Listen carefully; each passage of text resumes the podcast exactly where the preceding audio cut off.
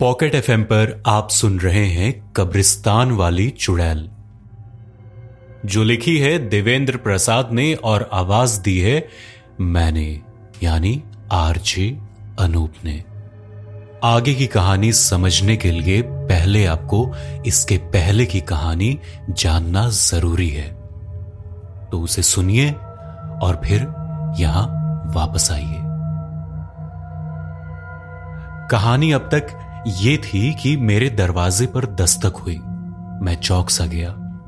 मैं दीवार की घड़ी देखकर बड़बड़ाया कि इतनी रात को अंधेरे में कौन हो सकता है। खैर, मैं दरवाजे की तरफ़ बढ़ा। दरवाज़ा खोलकर मैं हैरान रह गया। मेरे सामने दुबली पतली नाजुक सी लड़की खड़ी थी। उसका चेहरा चाँद की तरह चमक रहा था। उसकी आँखों में अजीब सा तेज था और होठों पर गीली मुस्कान के भाव लिए हुई थी।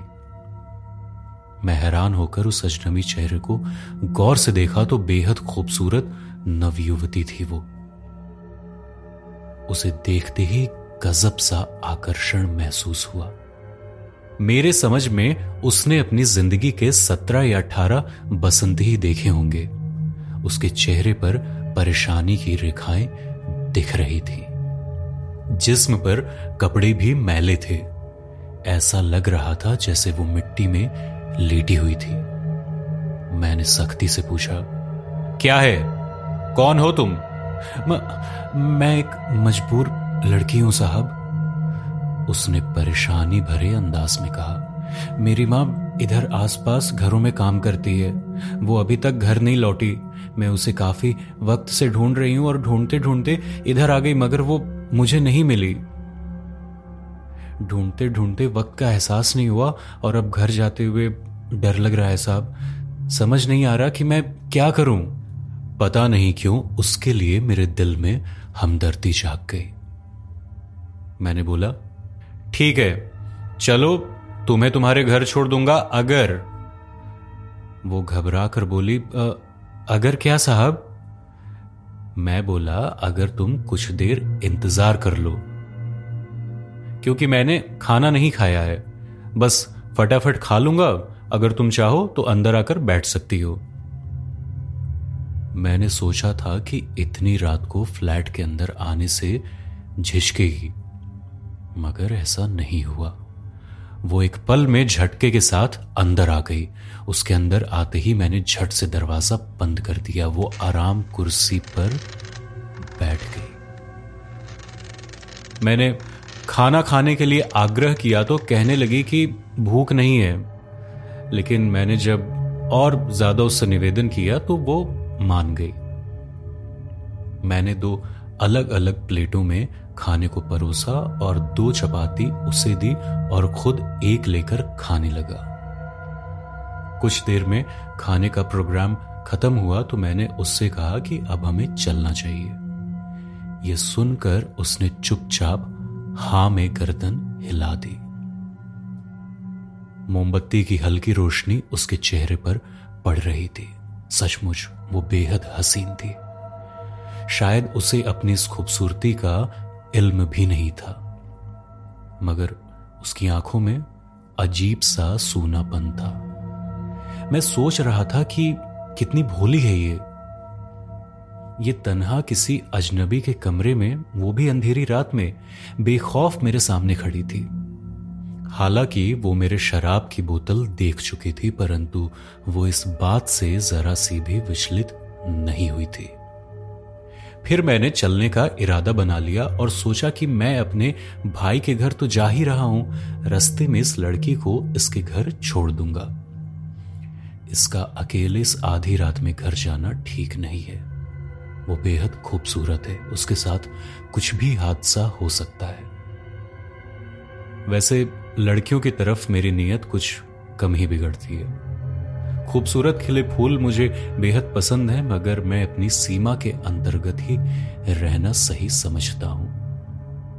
हाँ, अगर कोई फूल टूट कर मेरी झोली में गिर पड़े तो मैं केवल उसकी खुशबू चुराना पसंद करता हूँ। मैं दरवाजे की तरफ़ बढ़ा और दरवाजे को खोलते हुए बोला, चलो, अब हमें चलना चाहिए। वो मेरे साथ चल पड़ी। मैंने उससे पूछा कि तुमने कहाँ कहाँ ढूंढा? वो बोली, साहब, मैंने सभी जगह देख लिया, बस उस तरफ़ नहीं देखा। उसने कब्रिस्तान की तरफ़ इशारा करके कहा था। हालाँकि कब्रिस्तान थोड़ी दूर पर था। हम पैदल चलने लगे। कुछ देर चलने के बाद उसने मेरे हाथ को पकड़ लिया। मैंने बोला, ये क्या कर रही हो? वो बोली, साहब सामने कब्रिस्तान है, इसलिए मुझे थोड़ा डर लग रहा है। मैंने कहा, डरने की कोई बात नहीं है, मैं तुम्हारे साथ हूँ। ये कहकर हम कब्रिस्तान की तरफ़ बढ़ने लगे। मैंने बोला, अरे, मैं तुम्हारा नाम पूछना ही भूल गया। कुछ अपने बारे में बताओ, ताकि सफ़र भी कट जाए और तुम्हारा डर भी कम हो जाएगा।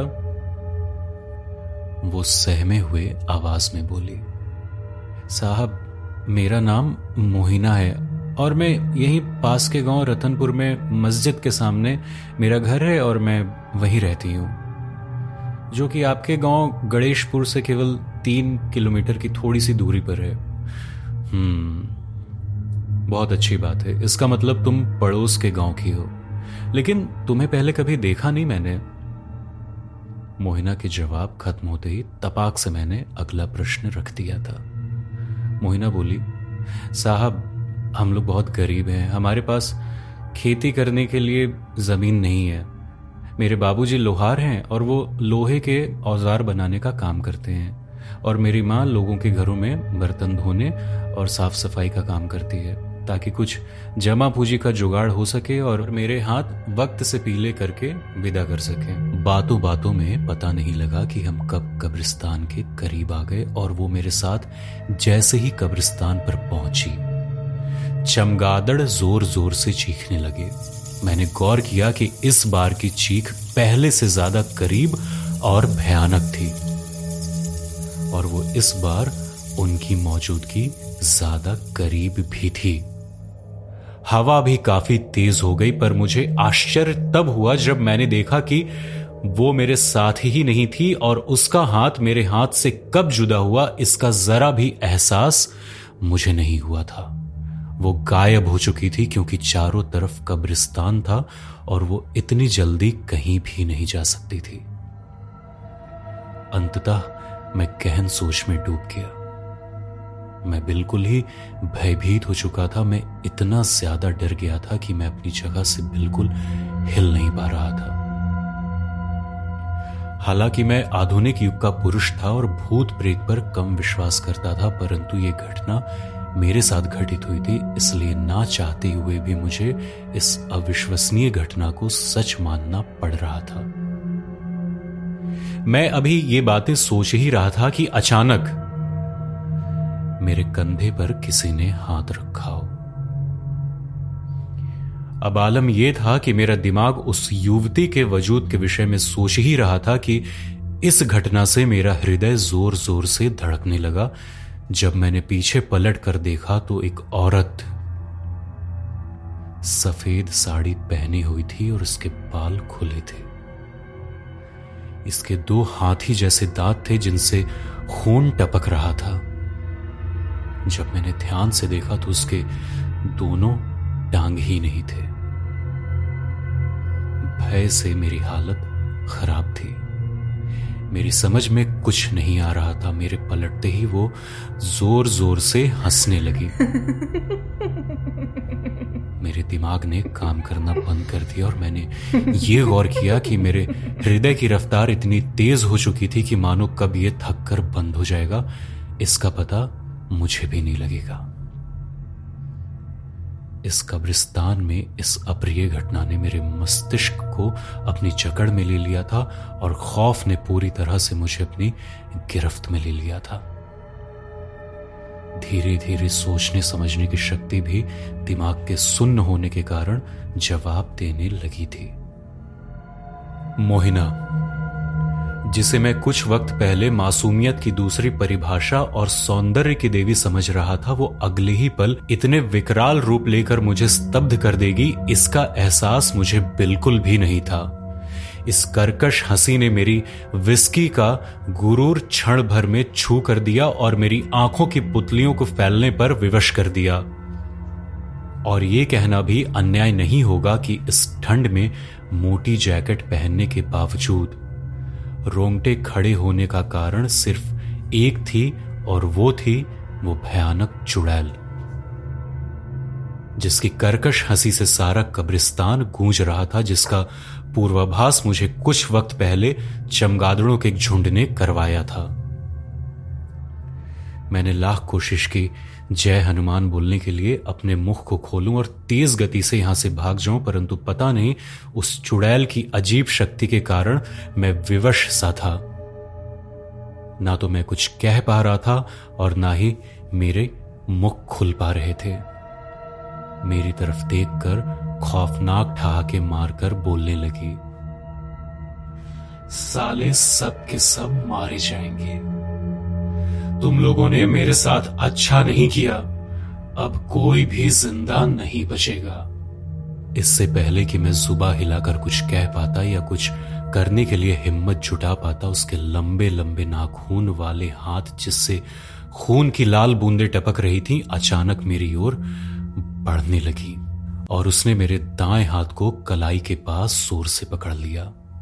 उसके मेरे कलाई पकड़ते ही मेरे शरीर में खौफ की एक ऐसी लहर दौड़ गई कि मेरा पूरा शरीर ही कांपने लगा और मेरी सारी हिम्मत जवाब दे चुकी थी। मेरे अंदर जरा सा भी साहस नहीं था कि हाथ को झटक सकूँ। भय से वशीभूत होकर मैं कुछ भी करने में अपने आप को असमर्थ महसूस कर रहा था और मेरी आँखों पर धीरे धीरे घना काला अंधेरा सा छाने लगा था। मैंने कहा था इसको कि हमारे साथ रहे। अजनबी जगह पर अकेले कैसे रह लेता है? भगवान ना करे कुछ हो जाता तो? वो तो शुक्र हो चौकीदार का, जिसने हमें सही वक्त पर बुला लिया और हम सही समय पर इसको अस्पताल ले आए। राम जी का शुक्र है कि उन्होंने मेरी पूजा की लाज रख ली। मेरे कानों पर यह मधुर ध्वनि पड़ रही थी, जो कि मेरी भाभी की ही प्रतीत हो रही थी। भैया, मूक दर्शक बनकर बिना किसी प्रतिक्रिया के भाभी की सारी बातें सुन रहे थे और आँखें मेरी तरफ़ टिकाए खड़े थे। मुझे इतना सुनते ही एहसास हो गया था कि मैं कहाँ हूँ और कैसे लाया गया हूँ।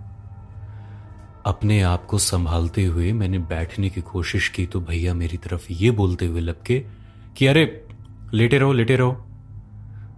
वो बिल्कुल ही मेरे बगल में खड़े थे और भाभी मुझे मेरे बालों में हाथ फेर रही थी जैसे कोई माँ अपने लाडले पुत्र को स्नेह करती है। वही इस कमरे में किसी कुर्सी पर मौन। लेकिन सारी खबरों से अनजान मेरी भतीजी आकांक्षा बारी बारी से सबको निहार रही थी।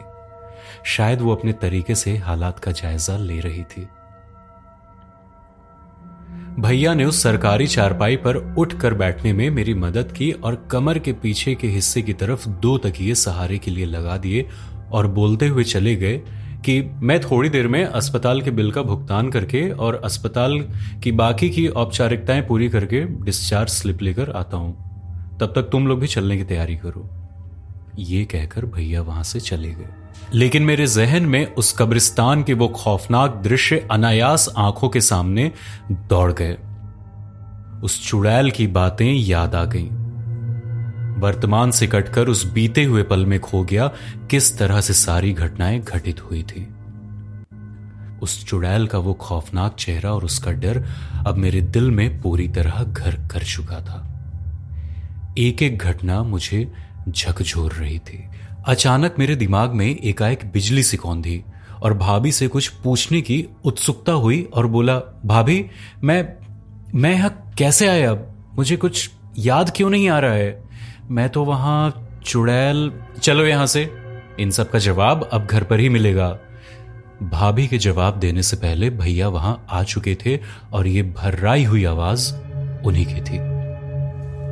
भाभी ने सारे सामान को समेटते हुए आकांक्षा को गोद में लिया और भैया ने मुझे सहारा देकर उठाया और अपनी कार की तरफ़ बढ़ चले। हम घर पहुँच चुके थे और भैया अस्पताल की रिपोर्ट्स लेकर काफ़ी देर कमरे में रहे। फिर कुछ देर बाद एक आवाज़ देकर भाभी को अंदर बुलाया। लगभग दस मिनट के बाद भाभी मेरे पास आई और बोली, देवर जी, आपको क्या ये शोभा देता है? खुद पर काबू नहीं है तो क्यों ऐसा काम करते हो? भैया आपसे बहुत नाराज़ हैं। अब आप, आखिर हुआ क्या है? कोई मुझे बताएगा या बस पहेलियाँ ही बुझाएगा? मैंने भाभी की बात पूरी होने से पहले मन खींच कर कहा। आपके मेडिकल रिपोर्ट्स में लिखा है कि आपके इस हालात के जिम्मेदार आपकी अल्कोहल है, जिसकी अत्यधिक मात्रा के सेवन करने के कारण आपको अपने ऊपर नियंत्रण नहीं रहा और आप कब्रिस्तान में बेहोश हो गए। लेकिन भाभी, मैंने तो चुप रहिए आप। आपको अपनी नहीं तो कम से कम हम लोगों की चिंता तो होनी चाहिए कि हम लोगों पर क्या बीतेगी। आखिर मैं पूछती हूँ कि इतनी रात को पीने के बाद आपको कब्रिस्तान जाने की क्या पड़ी थी? अभी मैं रात वाली घटना से पूरी तरह उबर भी नहीं पाया था कि यहाँ सवालों का अंबार लग गया था। मेरी मानसिक स्थिति और भी पेचीदा होती जा रही थी और मैंने यह निर्णय नहीं ले पाया कि इनके सवालों का जवाब दूँ या फिर पहले मैं उस रात की पहेली को समझूं जिसने मेरे अंदर अंतर्द्वंद कर रखा था। थोड़ी देर में मैंने यह निर्णय लिया कि अभी इनको कुछ बताना शायद सही नहीं होगा। यदि मैंने कल की उस खौफनाक रात के विषय में कहा तो ये लोग समझेंगे कि कल रात की विस्की का नशा अभी भी मौजूद है। इसलिए मैंने ये निर्णय लिया कि जब तक मैं उस रहस्य के गर्त तक ना पहुँच जाऊँ तब तक अपने मुख को बंद ही रखूँ। मैंने जवाब ना देते हुए उनकी डांट, जिसमें मेरी फ़िक्र और ज़िम्मेदारी का एहसास करवाया जा रहा था, मैं मूक दर्शक बनकर सुन रहा था। थोड़ी देर में जब उन्होंने अपनी बातें पूरी कर ली तो कहा, जाइए, हाथ मुँह धोकर आइए, तब तक मैं कुछ खाने के लिए बनाती हूँ। मैंने लंबे तर्क के बाद यही तय किया कि उस कब्रिस्तान की चार दीवारी के भीतर की सच्चाई मेरी अपनी सच्चाई थी। वहाँ की यंत्रणा और यहाँ की वेदना को उसे किसी से बांटना नहीं था। मैंने निर्णय किया कि अब जल्द ही इसकी तह तक पहुँचा जाए। इसी सोच की उधेड़ बुन में मुझे पता भी नहीं लगा कि रात्रि के ग्यारह बज चुके हैं। मैंने रात्रि भोज के पश्चात अतिरिक्त शयन कक्ष की तरफ़ रुख किया, जो भैया और भाभी के कमरे के बिल्कुल विपरीत दिशा में था। रसोई घर से बिल्कुल चिपके हुए था। रात गहरी नींद में अचेत थी। बाहर हल्की बारिश शुरू हो गई थी। रात मेरे लिए तनाव से भरपूर रही। मैंने अपने आप को भावुकता से काटकर किसी उद्देश्य के लिए कठोर बनाया था, पर वही भावुकता एकाएक मुझे चकड़ गई थी। मेरे लिए पिछली रात्रि के वो क्षण मेरी धमनियों में फिर से ताजे हो गए। अब मैं मन ही मन खुद से ही प्रश्न कर रहा था कि मोहिना कहाँ होगी? क्या उसको उसकी माँ मिली? मैं बेसुध सा कैसे और कितनी देर तक कब्रिस्तान में पड़ा रहा? उस चुड़ैल ने मुझे अकेले कैसे छोड़ दिया और मोहिना के गायब होते ही वो चुड़ैल कैसे प्रकट हो गई? हम्म शायद मोहिना चुड़ैल को देखकर भयभीत हो गई होगी और कहीं झाड़ियों में छिप गई होगी, लेकिन वहाँ तो कोई ऐसी वस्तु भी नहीं थी जिसका ओट लेकर कोई इतनी जल्दी छिप सके। प्रश्नों के इसी जद्दोजहद में कब दो बज गए, पता ही नहीं लगा। मैंने निश्चय किया कि अब थोड़ी देर सो लिया जाए और सुबह की अपनी उत्सुकता का इलाज मोहिना के गाँव रतनपुर जाकर किया जाएगा। सोने का मन बनाने के बावजूद भी नींद कोसों दूर थी, क्योंकि सवालों के कटघरे में मैंने पूरी रात खुद को अकेले पाया और सवालों के इसी उठा पटक से यह ज्ञात ही नहीं हुआ कि सुबह के छह बज गए हैं। मैंने जैसे ही मेज पर रखे आज के अखबार को उठाया, मुझे बहुत जोरदार झटका महसूस हुआ, क्योंकि अखबार पर 14 जनवरी 2018 लिखा हुआ था, जो कि यह सूचित करता था कि जो मेरे साथ घटना हुई, वो परसों रात की थी। कब्रिस्तान वाली घटना शुक्रवार रात की थी और आज रविवार है। इसका मतलब यह हुआ कि मैं अस्पताल में पिछले दो दिनों से था। मैं अचानक अपना सुध बुध खो बैठा। मैं जैसे जैसे घटनाओं को समझने की कोशिश करता, वैसे अचानक मेरे साथ कुछ ऐसा हो जा रहा था कि गुत्थी को सुलझाने की जगह वो मुझे दूसरी बड़ी दुविधा में ले जा रही थी। कब्रिस्तान की मेरी उस घटना ने मेरे दिल और दिमाग पर गहरा असर छोड़ दिया था। मैंने अखबार को मेज पर रखा और सामने कुर्सी पर बैठकर एक गहरी सांस ली और सोचा कि अब इस गुत्थी को सुलझाना ही पड़ेगा। मैंने रोज़मर्रा के आवश्यक काम को निपटाया और भैया की कार लेकर रतनपुर की तरफ़ निकल पड़ा। मैंने जरा सा दिमाग पर ज़ोर दिया तो याद आया कि मोहिना ने अपना घर रतनपुर में मस्जिद के सामने बताया था।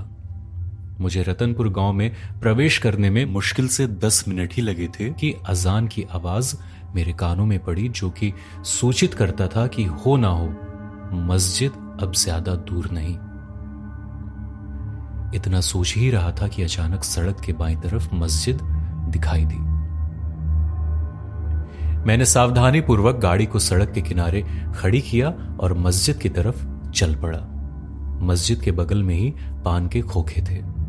वैसे गाँव में जितना ज्ञान किसी पान के खोखे वालों को होता है, उतनी गहरी और गंभीर बातें किसी अन्य व्यक्ति को नहीं होती हैं। किस व्यक्ति के घर में क्या दिक्कत है, किस फलाने नौजवान का किस ढिमके युवती से चक्कर चल रहा है, गाँव की कोई भी छोटी सी छोटी या बड़ी सी बड़ी बात इन पान वालों से छिपी नहीं होती है। दूसरे शब्दों में कहा जाए तो ये गाँव के सीसीटीवी होने के साथ साथ बीबीसी का कार्य करते हैं। मतलब आपके प्रश्न करने से पूर्व या आपकी आँखों से ही आपके सवालों को पढ़कर पहेली की तरह जवाब दे देते हैं। पूछने वाला मन ही मन सोचता रह जाता है कि उसे जवाब मिला या फिर से नए तरीके से पूछना पड़ेगा। मैं भी वहाँ पहुँच गया। मैंने सोचा कि बात बढ़ाने के लिए पहले इससे एक पान लिया जाए। वैसे तो मैं पान का शौकीन नहीं रहा, लेकिन मुझे बनारसी और मगही पान बेहद लजीज थे। पान लेने के लिए जैसे मैंने हाथ बढ़ाया तभी, बाबूजी, इस गाँव के नहीं लगते और पहली बार आपको यहाँ देखा है। पान के खोखे वाले ने मुझसे पहले ही प्रश्नों के बाण चला दिए। नहीं नहीं, मैं इस गाँव का नहीं, परंतु आपके पड़ोस के गाँव गणेशपुर से हूँ, मैंने जवाब दिया। कब्रिस्तान वाली चुड़ैल का रहस्य बाकी है अभी। आगे सुनने ज़रूर आइएगा मेरे साथ। और अगर आपको इस कहानी में कुछ लगता है कि ऐसा ही हुआ होगा तो नीचे कमेंट सेक्शन में ज़रूर बताएँ। सुनते जाएँ पॉकेट एफएम आरजे अनूप के साथ।